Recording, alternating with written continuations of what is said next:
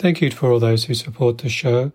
And I just remind you again if you'd like to make a small contribution to the monthly costs of hosting the podcast, just click on the words support the show in the show notes underneath the description of the particular episode.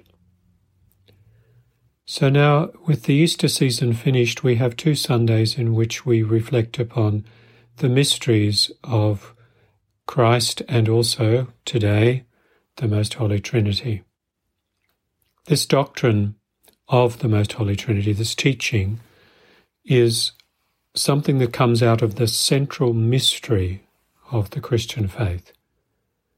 And this is important to say because not every religious person and not every system of belief in the world includes the Trinity.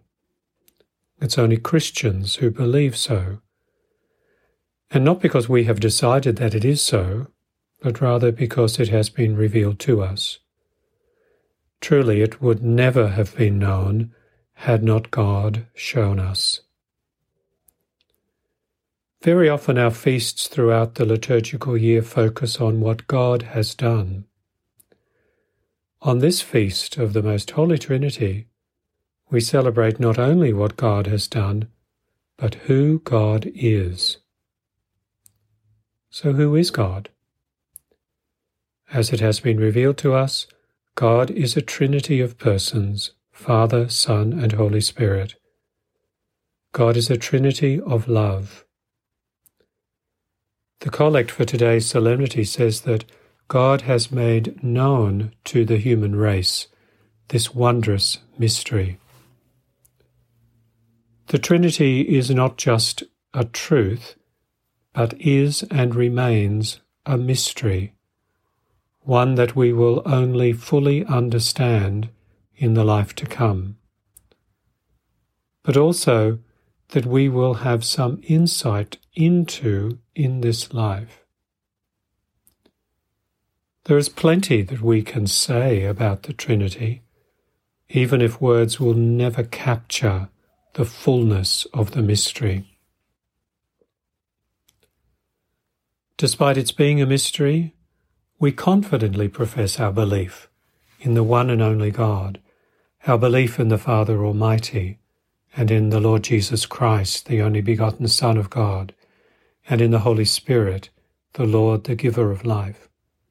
We know it to be true, not with the totality of our intellect, but because we trust in divine revelation. All three, Father, Son, and Holy Spirit, are worthy of being adored and glorified.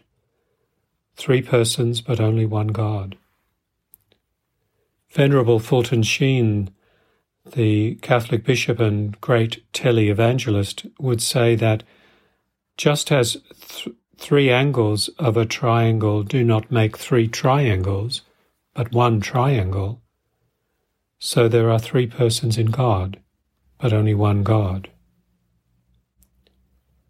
One way into the mystery is to focus on what is at the center of beginning to comprehend the Trinity, and that center is love. True love is always directed towards another. When two people love each other, the love is not just in one or in the other. Love must be between them and must unite them. Love binds them together.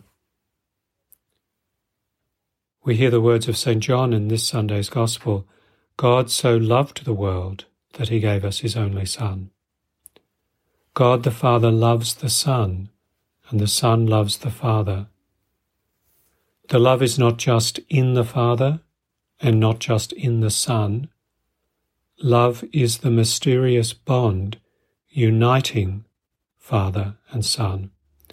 And that mysterious bond of love is a person, the Holy Spirit. We can rightly say that the Trinity is a relationship of love, revealed to us so that we might not perish, but might have eternal life. We can also make sense of the Trinity when we consider ourselves. The Trinitarian God created us in his image and likeness. So you and I are created by love, created in love, and created for love. As we grow, as we grow in appreciation of who God is, we grow in the understanding of who we are, as men and women created in the image and likeness of God, who is love. God gave us life because of his love for us, and God's love sustains us at every moment. Beginning in baptism and continuing in each of the sacraments, the life of divine love persists in our souls. Another way into the intense mystery of the Trinity is to contemplate the Christian family. The family consists of people who are bound together by affection and love, which creates such a deep connection with each other that it is a communion of persons, a communion that lasts all through life and even beyond death. In the procreation of children and their education, the Father's work of creation is glimpsed. In the love and obedience of the children to their parents is made known the person and role of Christ. In the charity that brings them together in prayer and helps them to live together in harmony is perceived the work of the Holy Spirit. I've heard it, and probably you have too, that a person, usually young, says coming to Mass is boring. Also, I've heard, and you may have too, that another might say that she doesn't need to come to Mass to pray. The first comment says more about the person than it does about the Mass. The second comment contains a seed of truth, but a vast lie that ignores what God has revealed to be for our own good. No matter what the reason or excuse that you might hear about not coming to Mass, the one who doesn't come misses out on what is the greatest effect of the Holy Mass, and that is communion with the Holy Trinity. In fact, communion with the Holy Trinity is the goal of our worship at Mass. Missing Mass sometimes, or always, is like presuming that I will be welcomed home into the house of someone whom I have never visited but knew about. It's better to come to know God in this life and to come into union and communion with the Holy Trinity at Mass than to arrive at the gates of heaven and not to be recognized.